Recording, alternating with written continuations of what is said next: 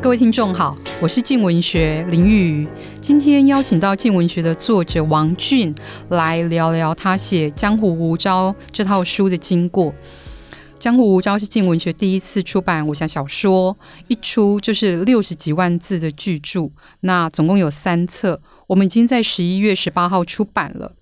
财信传媒谢金河在推荐序里面说，王俊以财经之笔写清末乱世，在小说当中糅合了传奇与掌故，重新诠释了历史与武侠这一幕幕的中国文明与西方文化碰触的火花。再来看今天美国跟中国的贸易战，其实留下了非常多令人深层思考的脉络。他说的非常的对，因为我们要了解现在跟未来，其实就先。要能够理解我们的过去嘛。那谢金河又说，要刻画一个大时代，必须要对历史有非常深层的造诣。呃，想要请王俊先跟各位打一声招呼。嗨，各位您好。呃，王俊他写了一本《江湖无招》，这是一本发生在清末乱世的武侠小说。我知道您本来的名字其实是叫做《乱世侠影》。那这个书里面有我们耳熟能详的人，比方说慈禧太后啊、小李子啊，又有一些真实存在，而且影响后世很多的真实人物，还有更多虚构的人物。小说里面虚实交错，从我们的主角楚佑宁他的身世就牵动了整个故事。因为楚佑宁的身世跟太平天国的湘军有关嘛。那随着楚佑宁长大，他从华北跑到扬州，从北京又跑到上海，牵涉到很多的事件跟人物。所以王俊写了非常多关于清末的风俗人情。那读者会看到说，以前一个刽子手手是怎么养成的？那库银大量失窃，可是整个库房是密不通风。那这个银子，这个银元宝到底是怎么不翼而飞？我在读这个六十几万字小说的过程当中，啊、读了大概十个月。为什么读这么久呢？因为王俊他每个礼拜就会给我几万字。那我觉得整个过程跟这个小说一样，也非常的传奇。所以今天很高兴可以来访问他。第一个想要问的问题是说，哎，您为什么会写这本书？哦，这个要呃牵扯到二零一零年所发生的事情，将近十年之前呢、我离开台北去另外一个地方住，因为嗯居住环境呢、啊，呃完全不一样，所以生活形态当然会改变了、那个时候我在网络上看报纸，每天看台湾的报纸，有一天我看到一个副刊上有那个武侠小说大战第一名作品登出来，我把它仔细的看过啊。那么武侠小说的故事都是古代的故事，十七世纪的事情。但我看那个叙事的笔法蛮好的，他的叙事的方式，他是用二十一世纪的叙事方式，他的文字、他的句法、他的文法都是现代的。我心想说，嗯，十七世纪的故事，我可不可以用比较传统的白话文来来写呢？所以我就呃随意，真的是很随意的构思了，简单的构思了呃一个故事的梗概，我就写。写完了之后，大概就是六千字。这六千六百六千六百字，这六千六百字就是这一本《江湖无招》的第一章。那么写完之后呢，这个东西放在电脑里面，再也没有理它。我在居住的地方生活越来越繁忙了，那就没有再回头再想这个武侠小说的事了。又过了几年了，二零一七年，每次回台北，朋友都会这个。我以前我在报社工作嘛，很多老朋友都会请我们吃饭。那那个时候呢，这个进传媒集团的老板呢，裴伟吃饭的时候就谈到一件事，说是进传媒集团呢，这个前途一片大好啊，要成立进文学，需要各式各样的小说，尤其这个武侠小说方面呢，也蛮缺的，不知道有有什么好的。他们只是这样谈，他们不知道我写了武侠小说，也不知道我能写武侠小说。那我就说，哎，七八年前我写曾经写过了一个就六千多字武侠小说，裴伟很诧异啊，因为我们一些老朋友他知道我写财经呢。我财经的书写了非常多本，他也知道我写财经的人物啊，写得很深入，但他不知道我能写武侠小说。他说：“真的吗？”我说：“我真的。”那这个事情后来就就提过就算了。那过了大概十天半个月吧，陈维俊也跟我吃饭，他说：“哎，这个裴伟说你不是讲你有武侠小说吗？你怎么还没提出来啊？”我说：“好，我今天晚上回去啊，就传给你。”我大概晚上九点多传的吧，大概不到十一点，十点十点多，陪我电话就来了。他说他把我的这个六千多字的稿子啊，给了这个静文学，实际上负责静文学大小事务的这个董成玉女士。董成玉看了之后说：“赶快把这个人找来，明天要签约。”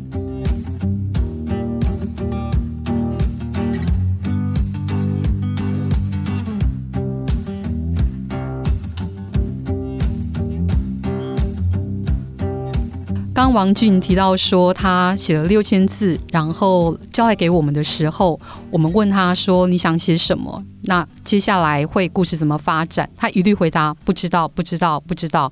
老实说，他当时这样回应我的时候，让我非常的惊慌啊！我我是这本书当时的编辑，那我我非常的惊慌，然后我也非常的不知所措，因为这完全打破了我过去十几年来工作的经验。大部分的作者是他已经想好这个故事，他要传递什么样的讯息？那有的时候是很清楚的，有的时候是很模糊的。可是总会有一个，哎，我要写一个什么样的故事？我想要怎么说这样子？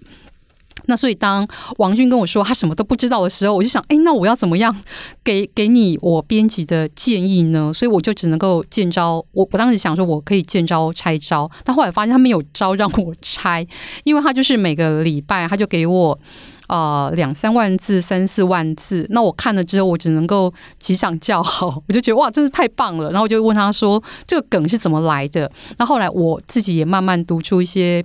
趣味就是说，哦，原来有很多的东西它是哦、呃、真的，然后做了一些变化，有的时候是哦虚虚实交错这样子。那所以我就很想要问，就是啊，这些梗是怎么来的？我必须就要说了，这稿子写了六千六百多字，就是这个样子。我已经七年八年六年七年八年没碰它的下面是什么东西，我一概不知道。那现在就说签了约了。我记得是十一月签约的吧？你一个月之内你就要写几万字出来，然后我们开始就要连载了。哇，这这个回去就要就要想一下我要怎么怎么弄。但是是这样子的啊，我从年轻的时候开始啊，大学的时候开始，我就非常喜欢阅读，我阅读的量非常的大。那么其中有很多是中国传统的文化、传统的这种历史啊，清朝的、民国的历史，明明朝、清朝还有民国的历史，还有地方的风土志、人物志。你比方说。啊，有名的就像以前老舍，大陆的作家老舍，像台湾的呃高阳啊，这个唐鲁孙、夏元禹，他们的书我读了很多了，所以我的我的脑袋里面本来就有很多各式各样的传奇啊，我还听着听着很多相声，相声的带子，所以我脑袋里面本来就有很多这种故事。我想说，这种故事都是有趣的，所以呢，必须要把这些有趣的故事全部拿出来串到这个书里面，这就是我写这本书的。开始的时候动力就是我我脑筋里面很多各式各样的东西，脑子里面都有那个印象，然后我就决定说，嗯，我往下写要用到这个这个梗，这个这个点就是这个有趣的点。那这个有趣的点呢？但这有趣的点我知道啊，但我记得不清楚，所以我就要去翻书。你比方说，你比方说，我在这一本书里面前面开始不是很久的地方提到，在扬州啊，他们那个扬州的盐商，他们吃东西非常的讲究啊。你比方说有很残忍的，把一批活驴啊绑得好好的，拿那个刀啊，把驴背上的驴肉片下一片来，现场煎煎一个驴排，然后再拿那个烧烫的这个红色的铲子啊，去那个驴驴背上的伤口把它压一下，把呲压一下，把它烧焦了，这个血不再流了，这个驴可以继续的活，然后再片第二片，这个驴嚓再再片，是非常残忍的，但是肉非常的新鲜，这个驴可以五天六天继续片下去，不得死。那还有呢，就是说，还有个铁锅，下面用火烧，然后抹了抹了一个酱，因为上面有个铁笼子罩着，然后把那个活鹅啊放在这个铁笼子里面，把活鹅罩住，那底下用慢火，很很小的慢火啊，刷一下这个酱，刷一下那个大蒜水，刷一下什么辣椒油，刷一下什么，叫这个活鹅在这个铁板上一直走，一直走，一直走。他后来这个铁板越来越烫，这活鹅他想逃逃不了，最后这个脚啊都被烧熟了。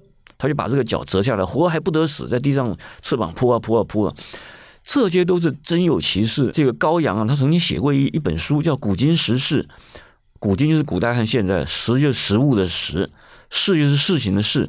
古今时事写的都是一些吃的东西，这里面真的就有这样的故事，很多梗就慢慢就出来了。这事情这样想想之后，就写个万把字。而这故事我们年轻人叫梗啊，这个梗我用英文叫 storyline，storyline 用完了之后呢，我就在想下一个故事是什么，就这样写。然后因为我以前是在报社做记者，写惯了，每天每天写个两千字、三千字的新闻稿是很容易的事，所以对我来说写这种东西就是梗最难想。Storyline 想出来之后，我真的开始打字来写的话，是行云流水，非常快的。一天你说是随随便便写个三千字、四千字是很容易的事。所以后来经文学的人告诉我说，他们也很少看过，很少很少作者像我这样子有这种叫做写作纪律啊，说是说是写作很有纪律，然后定时把这个稿子啊写出来。这对我来讲根本是很自然的事嘛，因为我以前在报社天天就是这种写作记录，我必须要写，嗯，这是我每天的工作。那只是现在换做我我我我自己写这个小说。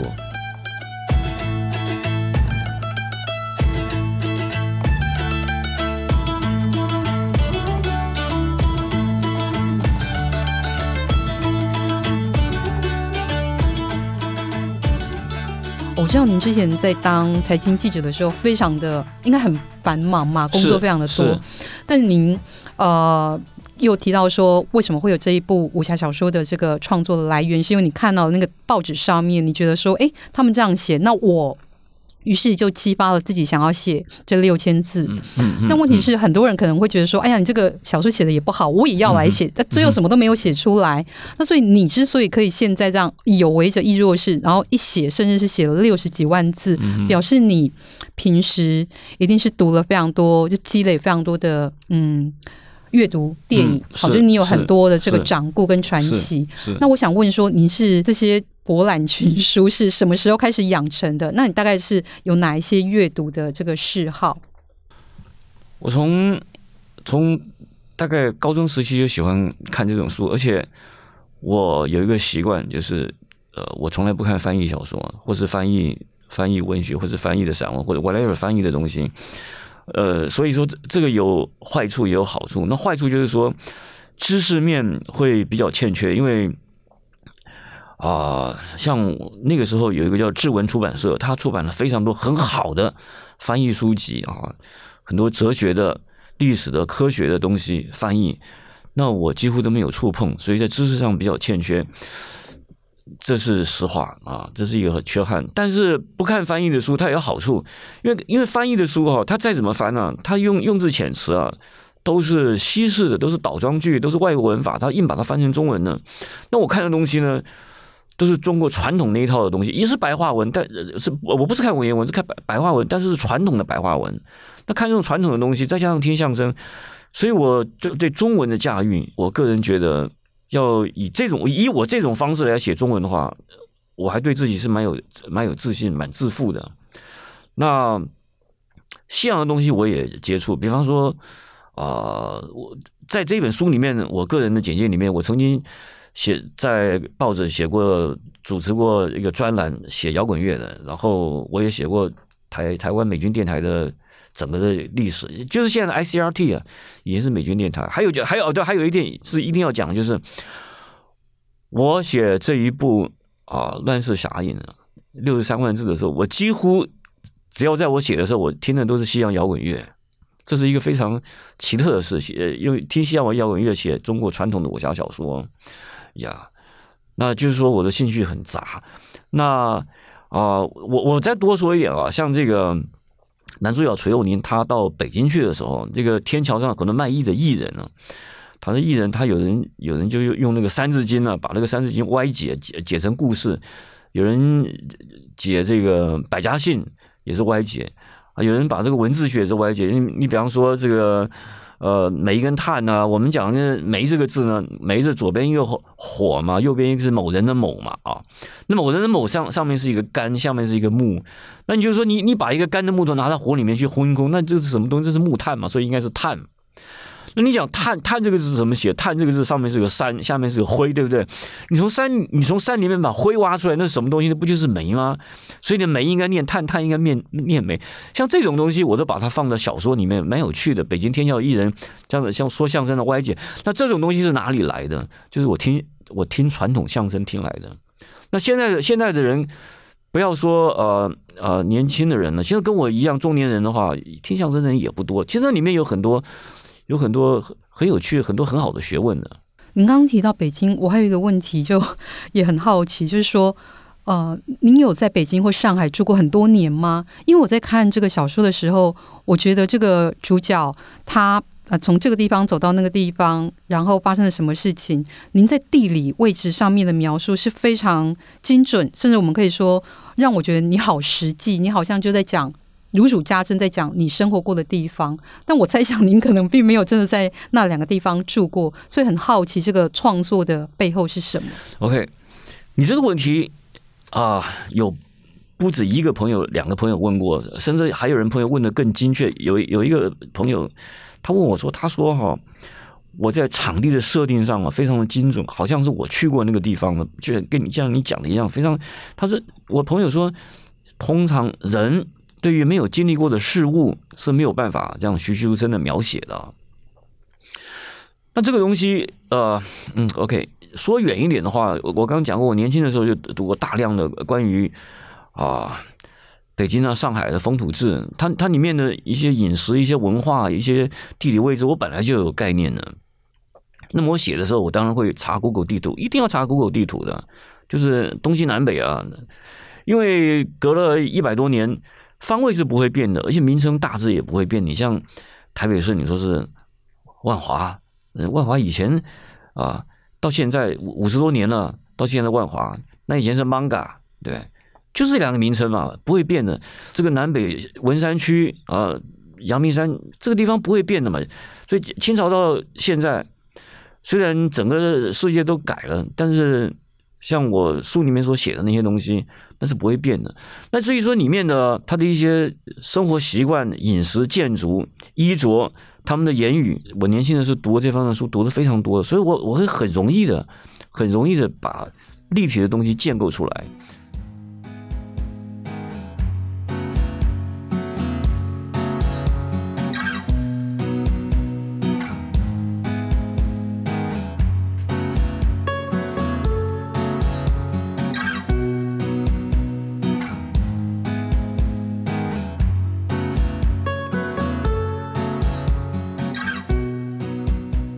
对，谈到这个，我我自己起一个新的话题啊，就是说，啊、谢金河他在我的我的好朋友谢金河他呃对我也是蛮谬讲的啊啊，他推崇他说期许我成为第二个金庸啊，是这样，金庸的地位是没有办法，没有人可以超越他的，因为他的这个武侠小说是非常非常独特的。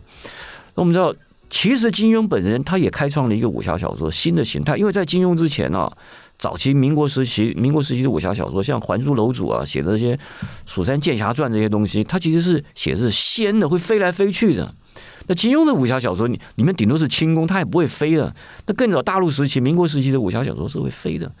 那金庸他这个这个小说呢，他写的是非常的华丽，是非常华丽的一种超超脱现实的。那我写的东西呢，我觉得在结构上啊。比较类似王度庐的小说，那王度庐就是写《卧虎藏龙》。《卧虎藏龙》这部电影呢，李安的《卧虎藏龙》就是改编于自于王度庐的武侠小说。王度庐武侠小说就是很真实的，这个江湖人真的命是很卑微的，就是一般的人。但王度庐的武侠小说有故事，但他对于场景的描述，他对于整个整个人这个时间的经历，你们所发生的事情，比比较扁平，比较欠缺立体的描述。那么我的书呢？啊，他的叙事方式类似王度庐，但是我相信我的书里面有更丰富的元素，更有趣、更立体、更有层次。刚您提到谢金河，然后很惊讶你会，他其实非常惊讶你会写武侠小说，那也提到说，呃，社长裴伟。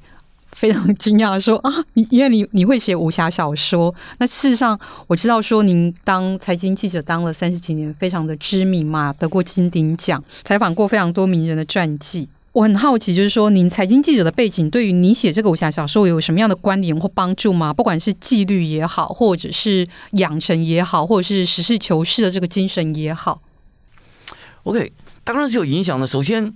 首先，我写写东西就是写东西嘛。你写不同的东西，你写不同的文章，但是还是写东西。你写财经的人物专访，你必须要了解他，然后你必须要观察他，你要知道他的一些有趣的事情。我会想说，我写余国华，写这样的一个人，我写他的传记，他经历过那么多的事情，有哪些事情外面的人不知道，然后又想知道，如果知道之后会觉得很感兴趣的，我这些东西我掌握的很精准的。